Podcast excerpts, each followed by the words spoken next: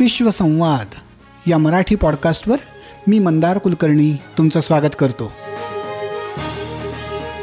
काही आगळं वेगळं हटके असं काम करणाऱ्या जगभरातल्या मराठी मंडळींशी गप्पांचा हा कार्यक्रम. विश्वसंवाद नमस्कार मंडळी. विश्वसंवाद या मराठी पॉडकास्टच्या अठ्ठावन्नाव्या एपिसोडमध्ये मी तुमचं सगळ्यांचं स्वागत करतो. मी मंदार कुलकर्णी विश्वसंवाद या पॉडकास्टवरती जगभरातली वेगवेगळ्या क्षेत्रात काहीतरी वेगळं हटके असं काम करणारी मराठी मंडळी आपल्याला भेटत असतात. मी राहतो कॅलिफोर्नियात आणि आमच्या आजूबाजूलाही मराठी मंडळींनी असंच अनेक वेगवेगळ्या प्रकारचं काम करून स्वतःचं नाव जगासमोर आणलेलं आहे. या सगळ्या लोकांच्यात माझी ज्या गृहस्थांशी गेल्या काही वर्षांपासूनची ओळख आहे त्यांची मुलाखत इतके दिवस का घेतली नाही असाच मला जर प्रश्न पडला आणि म्हणून आज आपण त्यांना तुमच्याकडे घेऊन आलोय. ते आहेत विश्वास गोडबोले. विश्वास गोडबोल्यांचं वैशिष्ट्य असं की टेक्नॉलॉजी फायनान्स आणि म्युझिक या तीन अपरेंटली अगदी वेगवेगळ्या वाटणाऱ्या क्षेत्रांमध्ये त्यांनी खूप वेगवेगळं आणि महत्त्वपूर्ण काम केलंय. मी विश्वास गोडबोले यांचं मनापासून स्वागत करतो. आणि विश्वास नमस्कार. आणि आमच्या विश्वसंवाद या पॉडकास्टवर येऊन गप्पा मारायची तयारी दाखवली. याबद्दल मनापासून आभार. नमस्कार मंदार आणि मला अशी तुम्ही संधी दिली याचाही मलाही खूप आनंद झालाय. आणि मी पूर्वी तुमचे ते प्रोग्राम्स बघितलेत. तुम्हाला एनकरेज सुद्धा करण्यासाठी एकदा आपलं डिस्कशन झालं होतं. हो. हा कार्यक्रम चालू ठेवला आणि या आपलं जे कोविड नाईन्टीनच्या मुळे त्यात काही व्यत्यय आला नाही. हे एक अतिशय उत्तम कारण आपलं जे आता माध्यम आहे की आपल्याला आता झूम सारख्या व्हिडिओ रेकॉर्डिंगमध्ये आपल्याला कुठेही एका तुम्ही असला तरी आपल्याला संपर्क साधता येतो इंटरव्ह्यू घेता येतो. हे अतिशय उत्तम झाल्यामुळे तुम्हाला त्याचा काही तोटा आला नाही. तुम्हाला सगळं काही तुमचं जसं काही तुम्हाला तो विश्वसंवाद करायचा होता तो तुम्हाला जमला. तर याच्याविषयी मला कौतुक वाटतं. आणि असाच तुम्ही हा कार्यक्रम चालू ठेवा. आम्ही खूप आवडीने तो बघतो. नक्कीच नक्कीच. तुमच्यासारख्या बे एरियातल्या सिनियर मंडळींचा सपोर्ट आणि आशीर्वाद आमच्या मागे आहे ही फार महत्वाची गोष्ट आहे आमच्यासाठी. तर विश्वास मी जसं म्हटलंय तसं मला तुमच्या व्यक्तिमत्वातल्या तीन वेगवेगळ्या पैलूंबद्दल तुमच्याशी बोलायला आवडेल. आणि त्यातल्या पहिला महत्त्वाचा पार्ट जो आहे इंजिनिअरिंगचा किंवा टेक्नॉलॉजिस्ट म्हणून पण त्याच्याही आधी तुमची जडणघडण कशी झाली बॅकग्राऊंड काय होती फॅमिलीची शिक्षण याबद्दल सांगून आपण सुरुवात करूयात. वेल प्रथम सांगायचं म्हणजे माझा जन्म मुंबईमध्ये झाला. जून आठ एकोणीसशे सेहेचाळीस. माझे वडील जरा स्वतः शिक्षक होते आणि ते खूप डिसिप्लिनेरियन होते. म्हणजे त्यांचं सर्व वागणं एका चाकोरीत आणि असं ठरलेल्याप्रमाणे त्यांचं असं चालायचं. आणि त्यामुळे घरात एक शिस्त अशी एक होती. परंतु मुख्य म्हणजे माझ्यावर इम्प्रेशन झालं लहानपणी ते माझ्या वडिलांचं. की माझे वडील रिया कॉलेजमध्ये प्रोफेसर होते मुंबईला. आणि मग ते प्रिन्सिपाल झाले. पण त्या जर्नीमध्ये त्यांनी एकदा असं ठरवलं की आपण अमेरिकेत जाऊन उच्च शिक्षण घ्यावं. तर हे प्रोफेसरचं काम त्यांनी थांबवून त्यांना शिक शिक्षण प्रसारक मंडळीची ग्रँट मिळाली होती. त्या ग्रँटवर ते अमेरिकेला गेले आणि एम आय टीमध्ये त्यांनी न्यूक्लिअर फिजिक्सवर मास्टर्स केली. एकोणीशे बावन्न सालची गोष्ट म्हणजे त्यावेळेस nuclear physics was something somebody who has knowledge in it was very highly thought of तर माझ्यावर तो पगडा पडला होता की आपणही उच्च शिक्षणासाठी अमेरिकेत जावं. ही कल्पना ही त्या लहानपणी जेव्हा वडील अमेरिकेला जाऊन परत आले आणि वडिलांचं अमेरिकेवर अतिशय प्रेम होतं. America cannot do anything wrong असं म्हणजे अगदी अमेरिकेविषयी त्यांना म्हणजे बराच आदर होता. आणि नेहमीच ते सांगायचं की इकडे कसं तिकडे कसं वगैरे ते नेहमीच चर्चा करायची. आणि आय आय टीत ग्रॅज्युएट होऊन मग मी अमेरिकेत मला ऍडमिशन मिळाली दोन तीन युनिव्हर्सिटीत. त्यात मला ओक्लाहोमा स्टेट युनिव्हर्सिटीची ऍडमिशन जास्त पसंत पडली त्यावेळेस स्टील बॉर्डर. कारण त्यांनी असं म्हटलं होतं की तुम्ही पहिले सहा महिने जर चांगलं काम केलं चांगलं तुमचा प्रोग्रेस दिसला तर तुम्हाला स्कॉलरशिप मिळण्याची शक्यता आहे. मला भारतात काही स्कॉलरशिप्स मिळाल्या होत्या वडिलांकडे काही पैसे दिले होते माझ्या काही नातेवाईकांनी पैसे दिले होते. इनफॅक्ट चित्पावन कोकणस्थ ब्राह्मण या संघाने सुद्धा मला दहा हजार रुपये दिले होते. त्यावेळी दहा हजार रुपये म्हणजे खूप खूप होते हो. डॉलर्स पाच रुपयाला डॉलर होता. तर एवढे पैसे जमा करून म्हटलं आणखीन त्यांच्याकडे मागायला नको. ते स्कॉलरशिप जिथे मिळेल तिथे जाऊया. आणि that was my best decision कारण खरोखरच मला सहा महिन्यांनी स्कॉलरशिप मिळाली ओक्लामा स्टेटमध्ये. नॉट ओनली मी हे सगळे पैसे परत केले पण मी एक कारही विकत घेतली. हे सगळं तिकडे मी मास्टर सायन्स इलेक्ट्रिकल इंजिनिअरिंगमध्ये करण्यात हे जमून गेलं. परंतु हे पाच वर्ष आय आय टीचे गेले त्यात एक मला कळलं की जिद्द हा प्रकार जो असतो आणि how to survive tough life जिद्द की तुमची जिद्द वाढले की एक आपण ध्येय जे ठेवलेलं ते आपल्याला पुरं करता येतं. हे आय आय टीने बरेच गोष्टी अशा ज्या शिकवल्या की how to cope up with difficulties in life difficulties होत्या त्या परंतु इट गिव्स यू दॅट एक आत्मविश्वास वाढतो. बरोबर. म्हणजे फक्त तांत्रिक शिक्षणाच्या ऐवजी व्यावहारिक जगात जगण्यासाठी आवश्यक असणारे जे गुण आहेत ते आपोआपच त्यातनं मिळाले. ही खूपच मोठी काय म्हणूया ज्याला अचिव्हमेंट किंवा देणगी आहे आय आय टीतल्या शिक्षणाची असं तुमच्या उदाहरणानं मला दिसत आहे बर. बर याबद्दल अगदी संशयच नाही. कारण त्याचा मला पुढे फायदा झाला. की आपण एखादी गोष्ट करायची ठरवली तर त्याला एक आत्मविश्वास लागतो आधी की आपल्याला करता तर आय आय टीच्या रिगरस या स्केड्यूलमधून बाहेर पडल्यावर आणि वेगवेगळे सब्जेक्ट्स आणि सगळं जास्त करून बुकिश नॉलेज होतं. खरं आता सांगायचं म्हणजे मी मागे वळून पाहतोय.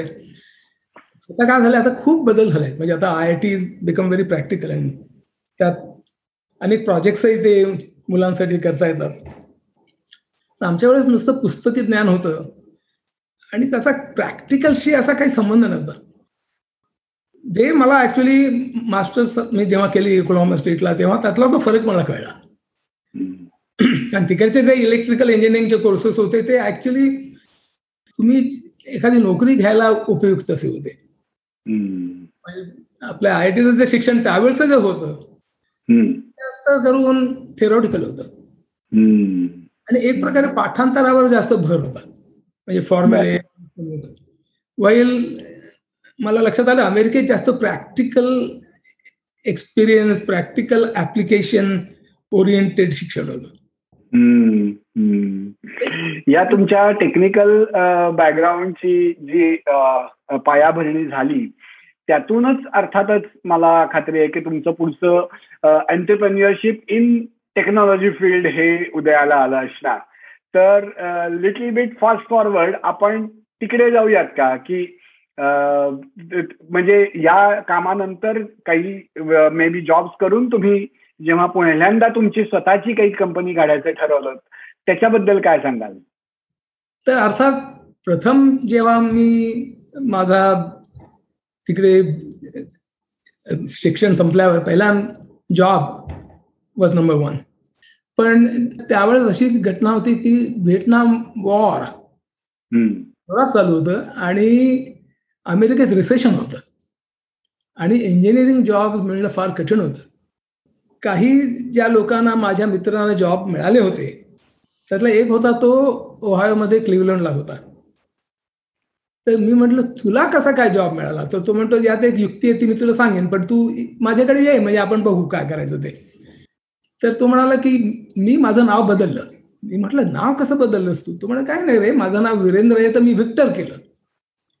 विक्टर शेअरलेकर तर त्यावेळची तुम्ही गोष्ट आहे का म्हणजे आता काही आपण हे म्हणजे आश्चर्यच वाटेल लोकांना की असं तुम्हाला नाव कशाला बदलावं लागलं? To get even a resume put to a prospective employer तर त्याप्रमाणे माझं विश्वासचं नाव बदलून विक्टर केलं. विक्टर गॉडबोल. आणि खरोखर तुम्हाला सांगतो की ज्या जिथे जिथे मी पाठवली ऍप्लिकेशन त्याला बऱ्याच लोकांनी मला इंटरव्ह्यूला बोलवलं. म्हणजे इंटरव्ह्यू न मिळणं असं काहीच नव्हतं. आणि पहिलाच जो इंटरव्ह्यू मिळाला त्यात त्यांनी मला जॉब ऑफर दिली. बर. हे नशीब. ही नशिबाची गोष्ट. त्यावेळेस मी ठरवलं की नोकरीवर जास्त अवलंबून राहता कामा नये. की अमेरिकेत हे चढ उतार होतात. हे रिसेशन्स वगैरे जे प्रकार आहेत ते येतात जातात. परंतु त्यात बरेच लोक भरडले जातात. तर आपण त्यावेळेस असं म्हणालं की स्वतःचा व्यवसाय जर आपल्याला काही करता आला तर आपण इंजिनिअरिंग जॉब करूच पण स्वतःचा व्यवसाय जर करता आला तर तो त्याला पूरक होईल आणि ती इन्सिक्युरिटी जाईल. जॉब रिलेटेड आणि त्यावेळेस ती लोकात खूप इन्सिक्युरिटी होती. अडुसष्टपासून एक हे रिसेशन जवळजवळ सत्याहत्तर अठ्याहत्तर पर्यंत चाललं. आणि तेव्हापासून जे काही गती मिळाली टेक्नॉलॉजीला ती अमेझिंग आहे. तर तर एनिवे तर हा पहिला जॉबमध्ये मला खूप खूप मला एक्सपिरियन्स चांगला मिळाला. कारण माझा जो इलेक्ट्रिकल इंजिनिअरिंगचा कोर्स होता तो त्याचं प्रॅक्टिकल मला तिथे उपयोग झाला. म्हणजे त्याचं काय होतं की त्यांनी ते व्हिडिओ स्विचिंग इक्विपमेंट बनवायचे. तर तो मला एक्सपिरियन्स अतिशय महत्त्वाचा मिळाला. आणि हे जी कंपनी काम करायची ती जास्त मोठ्या प्रमाणातले असे स्विचर्स वगैरे म्हणजे जे ब्रॉडकास्टिंग लेव्हलला वापरण्यासाठी अशा टाईपची होती इक्विपमेंट तर मला त्याच वेळेस डोक्यात कल्पना आली की साधारण जे लहान कंपनी असतात किंवा लहान बिझनेसेस असतात ज्यांना व्हिडिओची मॉनिटरिंगची जरुरी आहे. म्हणजे आता हॉटेल्समध्ये त्यांना समजा रूम्स मॉनिटर करायच्या झाल्या किंवा एंट्रन्स मॉनिटर करायचा झाला तर they cannot afford such high level multiple video sources switching type equipment तर आपण एक दोन चार व्हिडिओ सिग्नल्स मिक्स करून ते जर त्याचं काही आपल्याला छोटं इक्विपमेंट बनवता आलं तर ते खूप स्वस्त होईल आणि आणि खूप लोकांना ते वापरता येईल म्हणजे अशा बिझनेसेसना आणि माझ्या नशिबाने एक जो डिस्ट्रीब्युटर होता तिथे व्हिडिओ डिस्ट्रीब्युटर तर त्याची आणि माझी गाठ पडली कारण तो आमचा इक्विपमेंट विकायचा ही अशी मोठी. आणि मी त्याला अशी कल्पना दिली की असं तुम्हाला मार्केट आहे का काही? तो म्हणाला असं मार्केट आहे पण प्रॉडक्ट नाही आहे पण मी म्हटलं मी करतो. आणि मी एक युनिट तयार केलं आणि प्रोटोटाईप त्याला दिला आणि त्याला तो विकला. तर तो प्रोटोटाईप करण्यात मी माझं सर्व एकट्याने मी काम केलं. म्हणजे printed circuit board layout design digital design ते करून त्याचं लेआउट कारण video is very noise sensitive तर ते त्याचं लेआउट फार महत्वाचं असतो. तर ते मला कंपनीतून मला शिकता आलं होतं. तर ते मी स्वतः घरी एक प्रिंटेड सर्किट बोर्डचं किट केलं आणि लेआउट केला. त्याच्यानंतर मी कंपोनंट्स विकत घेऊन मी ते असेंबल केलं. सगळं टेस्टिंगसाठी मी एक ऑसिलोस्कोप रेंट केला. हे सगळं त्यावेळेस मी अपार्टमेंटमध्ये राहत असताना आणि या कंपनीत काम करत असताना हे मला जमून गेलं. कारण लग्न नव्हतं झालं आणि मला काही दुसरा काही असा विरंगुळा नव्हता. तर हेच मी काम केलं आणि हा प्रॉडक्ट खूप सक्सेसफुल झाला पहिल्यांदा. त्याची शंभर दोनशे युनिट्स काहीतरी विकली गेली. आणि मला खूप कॉन्फिडन्स आला की आपल्याला असं काही बनवता येतं की जे मार्केटमध्ये ऍक्सेप्टन्स होण्याची शक्यता आहे. फारच फारच वेगळ्या प्रकारचं तुमचं फाउंडेशन या सगळ्यांनी तयार झालं आणि ते फार सॉलिड असणार यात काही वादच नाही. मला रिअली क्युरिओसिटी आहे की या पहिल्या काही जॉब नंतर जेव्हा तुम्ही पहिल्यांदा स्वतःची एंटरप्रेन्युअर म्हणून काही प्रॉडक्ट किंवा कंपनी म्हणजे आता ह्या पहिल्या एका छोट्या प्रॉडक्टबद्दल तुम्ही सांगितलं पण जे तुम्ही नंतर थोडं जास्ती मोठ्या प्रमाणात केलं किंवा स्वतःची कंपनी सुरू केलीत ती कधी झाली आणि ते काय होतं प्रॉडक्ट तर तीच माझ्या डोक्यात कल्पना होती की आता आपण कधी फॉर्मली कंपनी जर सुरू केली म्हणजे माझ्या मनात असं नव्हतं की एक व्हेंचर कॅपिटल घेऊन असे काय मला पद्धतच त्यावेळेस माहीत होती मी we are talking about nineteen seventy two through seventy seven मी जेव्हा व्हाय होतो तो त्यावेळेस व्हेंचर कॅपिटल वगैरे असा प्रकार अस्तित्वातच नव्हता. किंवा मला तरी माहीत नव्हता. तर स्वतःचेच पैसे तर जमत होते. आणि माझं लग्न नाईन्टीन सेवन्टी फायमध्ये झालं. तर आपण थोडे पैसे साठलेले होते. तर म्हटलं नाही आपण स्वतःच प्रोजेक्ट करू शकतो. तर मला अशी त्यावेळेस कल्पना आली. पुन्हा जसं म्हटलं पहिल्या कंपनीत काम करताना कसं ते छोट्या प्रमाणातल्या व्हिडिओ स्विचरची मला आयडिया आली. तशी मला अशी आयडिया आली की भारतामध्ये ज्या कंपन्याज आहेत त्यांना असे मोठमोठे पी बी एस काही परवडत नाहीत प्रत्येक कंपनीला बाहेरच्या कम्युनिकेशनसाठी इंटरफेस लागतो. तर म्हटलं आपण जर छोट्या प्रमाणात असा पीएबीएक्स तयार केला की ज्याची cost one fourth one fifth वगैरे असेल पर लाईन तर तो खपेल. असं माझ्या डोक्यात कल्पना. आणि हे सगळं माझं जे शिक झालं होतं हा जो जॉब झाला होता पहिला त्यात मला हे सगळं नॉलेज होतं की मी असा पीएबीएक्स स्वतंत्र करू शकतो. तर तो प्रोजेक्ट करण्यासाठी मी इतर लोकांची मदत घेतली. त्यात मी माझी सोल प्रोप्रायटरशिप कंपनी वगैरे अशी जी काढली ती होती नवीन सिस्टम्स ती नवीन सिस्टम्स कंपनी अजून चालू आहे कारण ती सोल प्रोप्रायटरशिप आहे. तर ही गोष्ट मी नाईन्टीन एटी फायला सुरू केली नवीन सिस्टम्स माझं अमेरिकेत हा पहिला जॉब जो होता ओहायतला तो सोडून मी त्यावेळेस कॅलिफोर्नियात आलेलो होतो सत्याहत्तर साली. आणि सेमिकंडक्टर कंपनीत काम करत होतो. सिएरा सेमिकंडक्टर म्हणून होती. तर त्यावेळेस त्यांच्याशी काहीच कॉन्फ्लिक्ट नसल्यामुळे हा पीएचडी प्रॉडक्ट मला घरी करता येत होता. यात मी माझ्या ब्रदर इन लॉ म्हणजे किरण बापट यांची मदत घेतली. आरती माझ्या बायकोची मदत घेतली. आणखी एक स्टुडंट होता. त्याला इंटर्नशिप दिली. आणि स्वतःचे पैसे आणि मी स्वतः रात्री फर्मवेअर सॉफ्टवेअर लेआउट वगैरे सगळ्या गोष्टी मी हे रात्री सगळ्या गोष्टी चालायच्या. सकाळी ते संध्याकाळपर्यंत कंपनीत काम.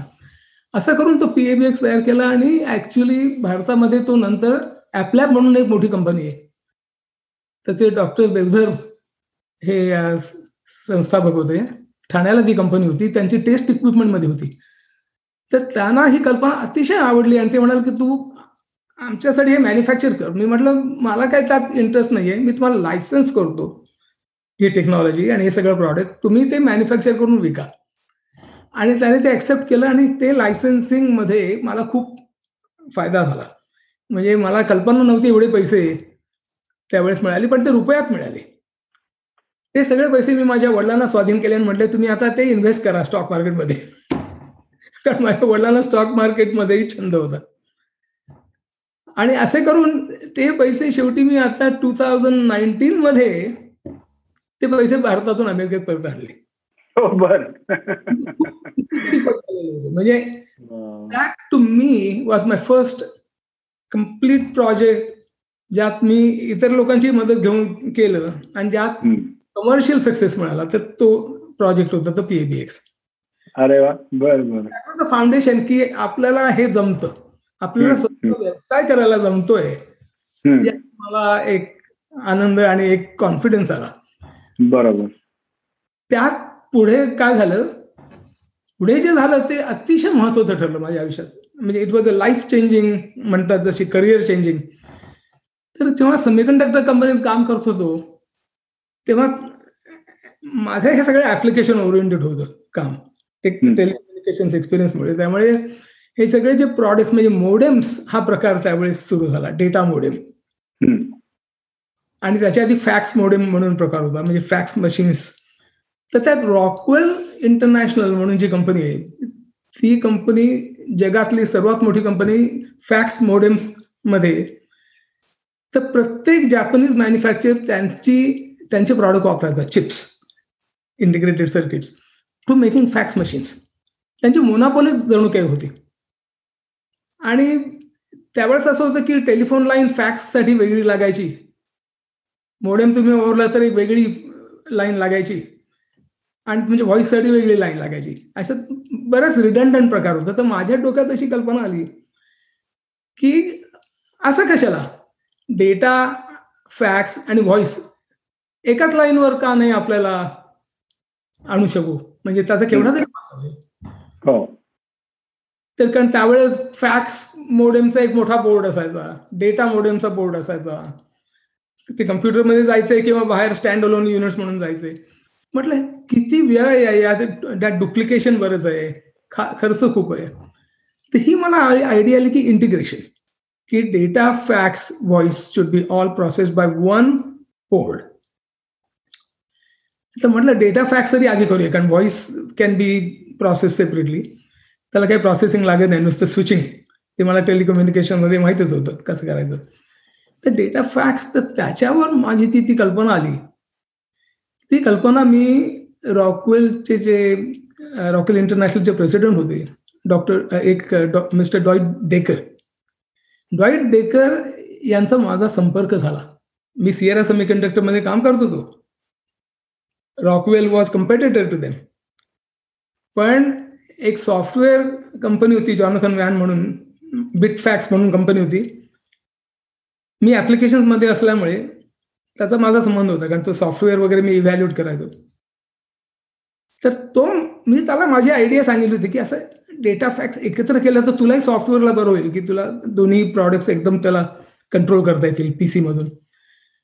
तर मी म्हटलं मला असा संपर्क जर मिळाला कोणी ज्यांचं फॅक्समध्ये डॉमिनेशन आहे फॅक्स प्रॉडक्ट्समध्ये कारण आज सीएर असं बस फक्त डेटा मोडेमच करायचे. तर तो म्हणाला हे डॉईट डेकर्सची मी तुला ओळख करून देतो. तर मिल्पिटसमध्ये ती ओळख एका कॅफेमध्ये झाली. लिटरली सिलिकन व्हॅलीमध्ये घडणारी गोष्ट तशी घडली. मी एका नॅपकिनवर त्या रेस्टॉरंटमध्ये आर्किटेक्चर दाखवलं त्यांना की हे डेटा फॅक्स एकत्र कसं करता येईल आणि त्यांना त्याची इंटिग्रेटेड चिप कशी बनवता येईल. म्हणजे एक analog front end data fax आणि त्यांचा जो प्रोसेसर येतो so footprint will be the same आणि तुम्हाला हे नवीन डिझाईन करता येईल नवीन चिप करता येईल आणि तुम्हाला एक नवीन मार्केट तयार करता येईल. कारण तुमच्याकडे तेवढी केपेबिलिटी आहे. त्यांना ती इतकी आयडिया आवडली. तुला विश्वास बसणार नाही. तू म्हणा म्हणाल की तू कर. किती वेळ लागेल करायला? ॲज अ प्रोटोटाईप मी म्हटलं मी तीन महिन्यात प्रोटोटाईप करेन. आणि त्यांना अजिबात विश्वास बसू शकला नाही. म्हणजे तीन महिन्यात? माझ्या कंपनी माझ्या इंजिनिअरिंग ग्रुपला एक वर्षामध्ये सुद्धा काही गोष्टी करता येत नाही. कुठली गोष्ट करायची झाली तर एक वर्ष दीड वर्ष दोन वर्ष लागतात. मी म्हटलं मी माझं काम तीन महिन्यात करतो. मी प्रोटोटाईप तयार केले. मला तुमच्या इंजिनिअरिंग ग्रुपचं मला सपोर्ट लागेल. कारण जे जे तुमचा मायक्रो कंट्रोलर आहे त्याचं मला इन्स्ट्रक्शन सेट लागेल. कारण तो प्रोप्रायटरी होता. तुमच्या अॅनॉलॉग फ्रंट एंडचं मला डिझाईन लागेल. आणि मग मी ते प्रोटोटाईप बनवेल. आणि काही इक्विपमेंट लागेल वगैरे सगळं. तर ते म्हणाला अगदी डन किती पैसे तुला काय करायचं आपला बिझनेस डील काय? तर मी त्यांना म्हटलं की मला फक्त तुम्ही जर एनआरई दिलेत म्हणजे नॉन रिकरिंग इंजिनिअरिंग एक्सपेन्स वीस हजार डॉलर्स तर मी नोकरी सोडीन. कारण सिएरा सेमीकंडक्टरमध्ये मी ती फाउंडिंग टीम असतानाच मी जॉईन केली होती. आणि माझे सगळे स्टॉक्स वेस्ट झाले होते. आणि चार वर्ष झाली होती. तेव्हा तिथे राहून हे काम करणं खूपच कन्फ्लिक्टिंग झालं असतं. तर म्हटलं कारण ते त्यात डेटा फॅक्स इंटिग्रेशन आलं म्हणजे माझ्या कंपनीचाही काही त्यात इंटरेस्ट असता तर म्हटलं त्या सोडली नोकरी? आणि जर मी तीन महिन्यात खरोखरच पूर्ण करणार असेल तर मला वीस हजार डॉलरमध्ये तर करता येईल. एवढा मला कॉन्फिडन्स होता आणि काही माझे पैसे जमलेलेच होते. आणि आरती म्हणाली की कर जर एवढी जर आयडिया असेल आणि त्याचं खूप काही मार्केट एवढं मोठं होणार असेल तर तेवढी रिस्क आपण घेऊया. तर ही नाईन्टीन एटी सेव्हनची गोष्ट आहे. Stock market crash in nineteen eighty seven just to be on the background असं नव्हतं काय. त्यावेळेस मार्केट वॉज डुईंग ओके परंतु असं नव्हतं काय की एवढा बिझनेसेस वर डुईंग ग्रेट ते रिस्टेशन मधून ब्याऐंशी साली अमेरिका बाहेर आली आणि प्रोग्रेस वॉज व्हेरी रॅपिड तर त्यांच्याकडनं तर त्यांचं वीस हजार डॉलर्स तुम्हाला नक्की फक्त वीस हजार डॉलर्समध्ये तू करशील? म्हटलं मला वीस हजार डॉलर्स पण मला रॉयल्टी हवी आहे प्रत्येक चिपला तुम्ही जेव्हा ती विकाल ती तर ते म्हणाले की मला एक्सक्लुझिव्ह जर तू लायसन्स दिलंस आणि त्यांनी मला आणखी एक असं सांगितलं की तू हे पॅटर्न कर. ही डेफिनेटली पॅटर्नेबल आयडिया आहे. तर तू पॅटर्न कर पण तू जर पॅटर्न केलंस तर ती रॉयल्टी म्हणून आम्ही तुला एक्स एक्सक्लुझिव्हली तुम्हाला लायसन्स केलंस. नंतर तर मी तुला अनलिमिटेड रॉयल्टी जे जोपर्यंत हा प्रॉडक्ट चालेल तोपर्यंत मी देईन. तेवढा माझा त्याला डोकं होतं की एक्सक्लुझिव्हिटी कोणाला द्यायची नाही. एवढं मला एक थोडस स्ट्रीट स्मार्ट म्हणतो. तो थोडा मी त्याचा स्ट्रीट स्मार्ट होतो. तर मी म्हटलं एक्सक्लुझिव्हिटी देणं फार डिफिकल्ट आहे. कारण या इलेक्ट्रॉनिकमध्ये गोष्टी बरोबर बदलतात. मी तुम्हाला नॉन एक्सक्लुझिव्ह तुम्हाला मी द्यायला तयार आहे. तर ते म्हणाले की नॉन एक्सक्लुझिव्ह तर मी कॅप घालणार रॉयल्टीवर तुम्ही म्हटलं रॉयल्टीवर कॅप घाला पण म्हटलं मग तुम्ही मिलियन्स ऑफ चिप्स विकता जेव्हा चांगला प्रॉडक्ट होतो. आणि साधारण पाच डॉलर्स पर चिप म्हटलं रॉयल्टी मिळायला हरकत नाही. शंभर डॉलरला तुम्हाला हे चिपसेट विकता येईल त्यावेळेस. ते हसले ते म्हणाले म्हणजे तुला पाच मिलियन डॉलर्स हवे हो कारण मी तुम्हाला नॉन एक्सक्लुझिव्ह देतोय. एक्सक्लुझिव्हिटी असते तर मला माहिती आहे की खूपच झाले असते पैसे. तर ते म्हणाले ते बघू पुढे ठीक आहे. मी विचार करून त्याच्यावर तुला सांगतो. पण याचा मेमोरँडम ऑफ अंडरस्टँडिंग आज करता आलं तर बरं असं ते मला म्हणाले. तर मग मी एक आम्ही कागद घेतला आणि चार पाच पॉईंट त्याच्यावर लिहिले हे जे काय आहेत ते. त्यात नॉन एक्सक्लुझिव्ह लायसन्स किती कैसे किती वीस हजार डॉलर काही इक्विपमेंट वगैरे सगळं त्यात मुद्दे आले. आणि शेवटी एक अतिशय उत्तम मुद्दा मी घातला की इंडेमनिफिकेशन मी त्यांना देणार नाही. नाहीतर बऱ्याच वेळा असं आहे जेव्हा लायसन्स तुम्ही करता तेव्हा तुम्हाला इंडेमनिफाय करायला लागतं लायसन्सीला मी रॉकवेल विल बी लायसन्सी म्हटलं रॉकवेल इंटरनॅशनल बिलियन्स ऑफ डॉलरची कंपनी आणि मी इथे हजारो डॉलरवाला माणूस. तर मी तुम्हाला काय इंडेमनिफाय करणार? तर म्हटलं हा क्लॉज असता का म्हणे? तर ते म्हणाले मी त्याचं बघून घेतो lawyers generally don't agree to this पण मी बघून घेतो. आणि तो म्हणे ते मला म्हणाले की हे मेमोरँडम ऑफ अंडरस्टँडिंगवर काम सुरू करूया कारण आमच्या लॉयर्सच्या थ्रू सुद्धा हे अग्रीमेंट व्हायला एक वर्ष लागेल. त्यापेक्षा आपण हे सुरू करूया. आणि ही अग्रीड आणि तो प्रोजेक्ट अत्यंत यशस्वी झाला. आणि मी स्वतंत्रपणे मी काम करण्याचं माझं ते सुरू झालं. आणि रॉयल्टी इतकी मिळाली की दोन वर्षातच ती कॅप संपून गेली. इतके त्यांनी चिप्स विकले तोपर्यंत सिएरा सेमीकंडक्टर कंपनी पब्लिक गेली नव्हती पण ती पब्लिक जाण्याच्या मार्गावर होती. आणि त्यांना फॅक्समध्ये जायचं होतं. आणि त्यांना माहीत होतं की माझं फॅक्सचं नॉलेज खूप आहे. तर ते पुन्हा त्यांनी मला अप्रोच केलं म्हणा की तू व्हाईस प्रेसिडेंट म्हणून परत ये. आणि तोपर्यंत मला पॅटर्न मिळालेलं होतं.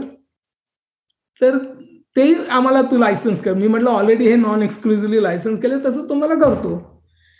तर गंमत म्हणजे तिथे काम करत असताना मला रॉयल्टी मिळत होती सिराच्या प्रॉडक्टवर आणि त्यांची ही कॅप संपली. अशा दोन मोठ्या होमरन्स माझ्या आयुष्यात त्या पहिल्या पीबीएक्स प्रोजेक्ट नंतर हे जर यश आलं. मला महत्वाचं ठरलं पुढे की म्हटलं की आपल्याकडे अशी काही कल्पना डोक्यात आली तर आपण करू शकतो.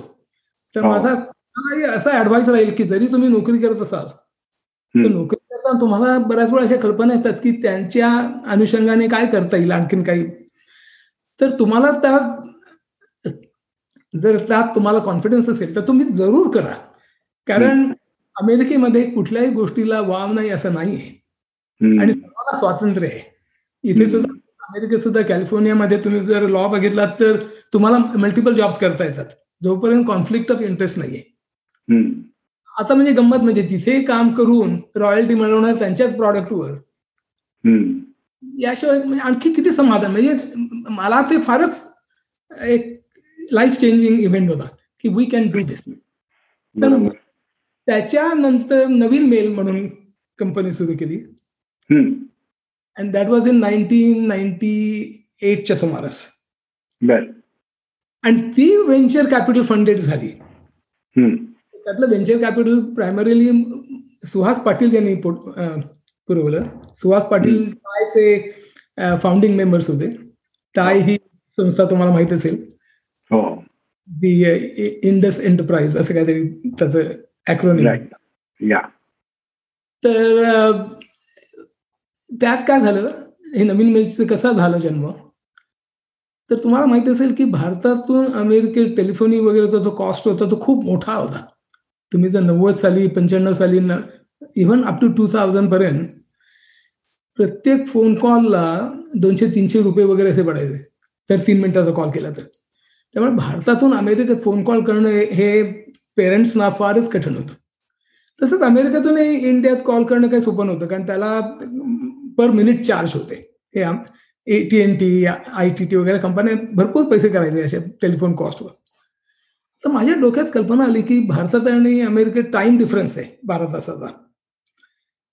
तर तो फोन कॉल काय असं करण्याची म्हणजे तुम्हाला विचार करूनच करावा लागतो की त्यावेळेस तिकडे किती वाजले असतील वगैरे. त्याच्यापेक्षा आपण जर एक ईमेल सारखा व्हॉइसमेल तयार केला. कारण त्यावेळेस ईमेल आलेली होती. हॉटमेल म्हणून प्रथम ईमेल सबीर भाटिया त्याचे फाउंडर होते. त्यांनी खूप पॉप्युलर केली होती. कारण ती फुकट होती. ईमेललाही कॉस्ट होता. पण ते हॉटमेल त्यांनी फुकट केली होती. तर म्हटलं हॉटमेल सारखं आपण जर व्हॉइस ईमेल तयार केली की ईमेल मधून व्हॉइस मेसेज पाठवायचा आणि मग तो तिकडे त्यांना वाचता येईल. पण म्हटलं तिकडे कम्प्युटर्स नाही तेवढे पेरेंट्सकडे तर आपण काय करायचं की तो कन्व्हर्ट करायचा टेलिफोन व्हॉइसमध्येच आणि टेलिफोन एक्सचेंजच्या थ्रू त्यांना टेलिफोनवर पिकअप करता येईल असं व्यवस्था करायची. So ultimately it turn out to be making a phone call to a local number in either country in the U S or India living a voice message आणि then retrieve it at the other side by telephone exchange ringing your phone one time. So you know this is the voice message waiting for you. So phone mm. rings and stops. Then you know Naveen mail has arrived. And you make a local call to pick up your voice message. अशी ती कल्पना आणि त्याच्यावर मी एक prototype तयार केलं त्यात सुद्धा माझ्या आय आय टीतले काही मित्र होते त्यातल्या एका मित्राला मी तो पुण्यात होता त्याला म्हटलं तुला मी प्रोजेक्ट देतो की हे तू सॉफ्टवेअर तिथे तयार करायचं आणि ते टेस्ट करायचं आणि टेलिफोन एक्सचेंज मला सर्व्हर्स वगैरे जे लागतात त्यासाठी मला तिथे दोन कंपन्यांची मदत झाली. एक म्हणजे विप्रो आणि चेन्नईची दुसरी कंपनी होती ती सत्यम. त्यांच्याकडे ही सर्व्हरची पद्धत होती आणि त्यांच्याकडे टेलिफोन एक्सचेंजशी कनेक्शन होते. तर हे सगळं जमून आलं तर त्याचा प्रोटोटाईप मी सुरू केला. त्यासाठी काही त्यांची जरूर नव्हती पण आयडिया म्हणून हे मी माझ्या गराजमध्येच हा प्रॉडक्ट निर्माण केला. आणि तो जवळजवळ दोन वर्षे लागली शहाण्णव ते अठ्ठ्याण्णव.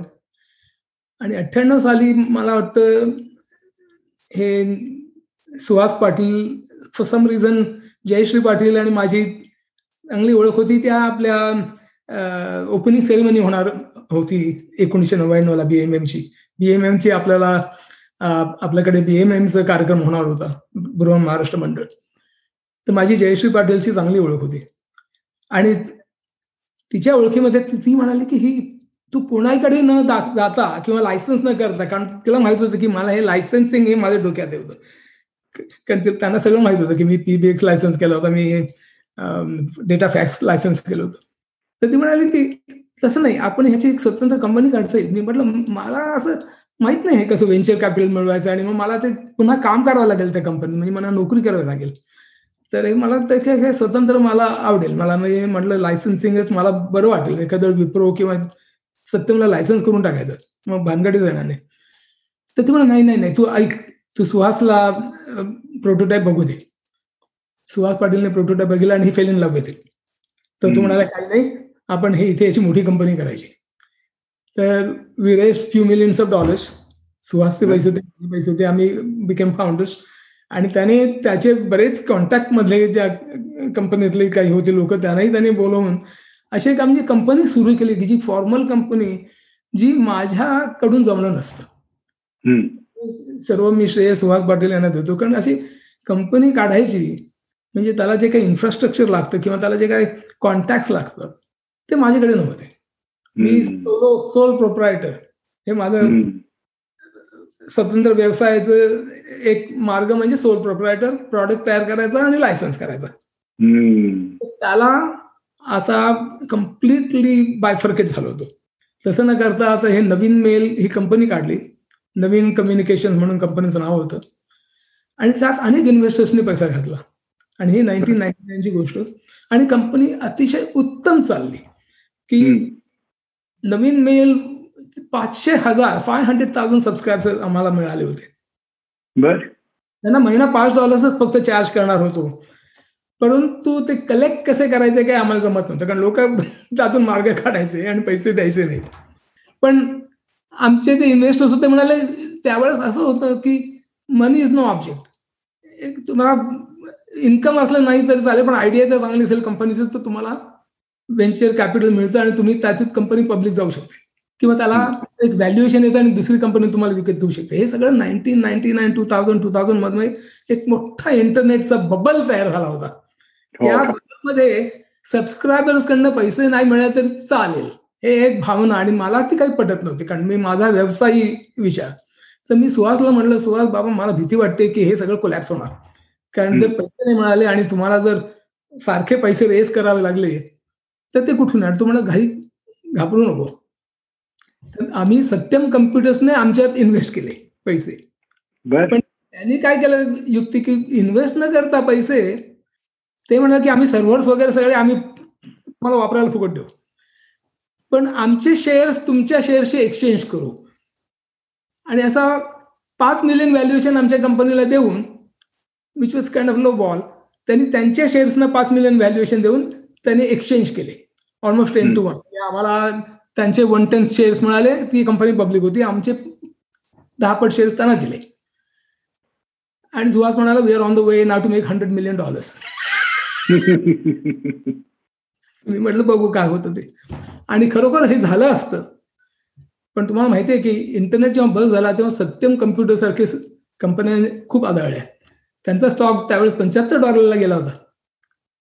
तो पाच डॉलर पर्यंत खाली आला. आणि आमची जी पाच डॉलर बाईंग प्राइस होती त्या प्राइसला आला. मी त्यांना आमच्या बोर्डला म्हटलं की बाबा हे सगळे पैसे गेले.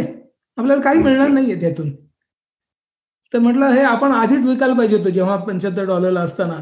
तेव्हा मी आणि ऍक्च्युली तसा विषय काढला होता कारण जेव्हा मला ही काळजी होती की काय होईल आपल्याला तर ते विकले नव्हते. तर now it is too late तर मग आता काय झालं की नवीन राऊंड ऑफ फायनान्सिंग वगैरे लागेल पण सगळा कल बदलला होता. आणि त्यात आणखी एक अडथळा भारत सरकारने निर्माण केला तो असा की व्हॉइसमेल आहे का इंटरनेट रिअल टाइम टेलिफोन आहे हे त्यांना डाऊट होता आमच्या प्रॉडक्टचा तर त्याला व्हॉइसमेल लायसन्स त्यांना आम्हाला घ्यायला लावायचं होतं. तोपर्यंत त्यांनी सत्यम आणि विप्रोला बंदी केली की तुम्ही हे अलाव करायचं नाही. हा product and that killed our product कारण भारतात आमचं सगळं मार्केट आणि हे इंटरनेट इथे बस्ट झालेलं. त्यामुळे नवीन मेल आणि टाइम असा आला की internet telephony started taking off so nothing went against the company its time had come and gone okay जरी मला खूप अनुभव मिळाला हो. तरी in terms of success of the company जे माझ्या आधीच्या व्यवसायातल्या माझ्या स्वतःच्या डिसिजन्समुळे मला मिळालेले होते ते काही कंपनीत मिळाले नाहीत. त्याची खंत. पण ती कंपनी बाय द अजून वेगवेगळ्या रीतीने चालू आहे. कारण सबीर भाटियाने ती घेऊन इंटिग्रेशन दुसऱ्या कंपनीशी करून त्यांचं अजूनही इंडियात काही चालू आहे. अरे वा. बर. मला वाटतं की तुमची जी गोष्ट आहे ती खूपच इंटरेस्टिंग आणि खूपच सविस्तर ऐकण्याजोगी आहे. त्यामुळे मला असं वाटतं की तुमच्या ज्या तीन वेगवेगळ्या पैलूंबद्दल आपल्याला बोलायचं होतं तंत्रज्ञान फायनान्स आणि म्युझिक त्यातल्या ह्या पैलू आता आपण इथे थोडा रॅपअप करूया. आणि आपल्या या मुलाखतीचा हा पहिला भाग इथे थांबवूयात. आणि पुढच्या भागात आपण उरलेले जे तुमचे दोन पैलू आहेत फायनान्स आणि म्युझिक याबद्दल बोलूयात. त्यामुळे हा आत्ताचा इंटरव्ह्यू आपण इथे थांबवू आणि पुढच्या इंटरव्ह्यूला आपण पुढच्या मुलाखतीला पुन्हा एकदा भेटू आणि त्यात आपण उरलेले दोन मुद्दे कव्हर करू. धन्यवाद. मला संधी दिलीत आणि मी खूप बोललो परंतु काय की ही आतली जी बातमी म्हणजे आतली माहिती जी आहे मी कधीच कोणापर्यंत असा इंटरव्ह्यू ओपन केलेला नव्हती. This is the first telling with the inside right right right right एक प्रकारे एकमेवच ठरेल माझ्या दृष्टीने म्हणजे विश्वास भाग वन भाग दुसरा माझे जे तीन जे तुम्ही म्हणले तीन प्रकार तीन पैलू ते खूपच एकमेकाला वेगवेगळे आहेत. म्हणजे असं चाकोरी जीवन असं माझं नव्हतं. किंवा एक असं कल्पना घेऊन केलेलं असं नव्हतं. असं सारख्या वेगवेगळे आणि शेवटी तुम्हाला माहिती की फायनान्समध्ये सुद्धा माझं शेवटचं त्यात आपल्याला करता येईल ते इंटिग्रेट तर आपण जरूर त्याची मला आवडेल पुन्हा असं इंटरव्ह्यू करायला. नक्कीच. मला जेव्हा वेळ मिळेल तेव्हा मला कॉन्टॅक्ट करा. हो नक्कीच. ओके. धन्यवाद. नमस्कार. बाय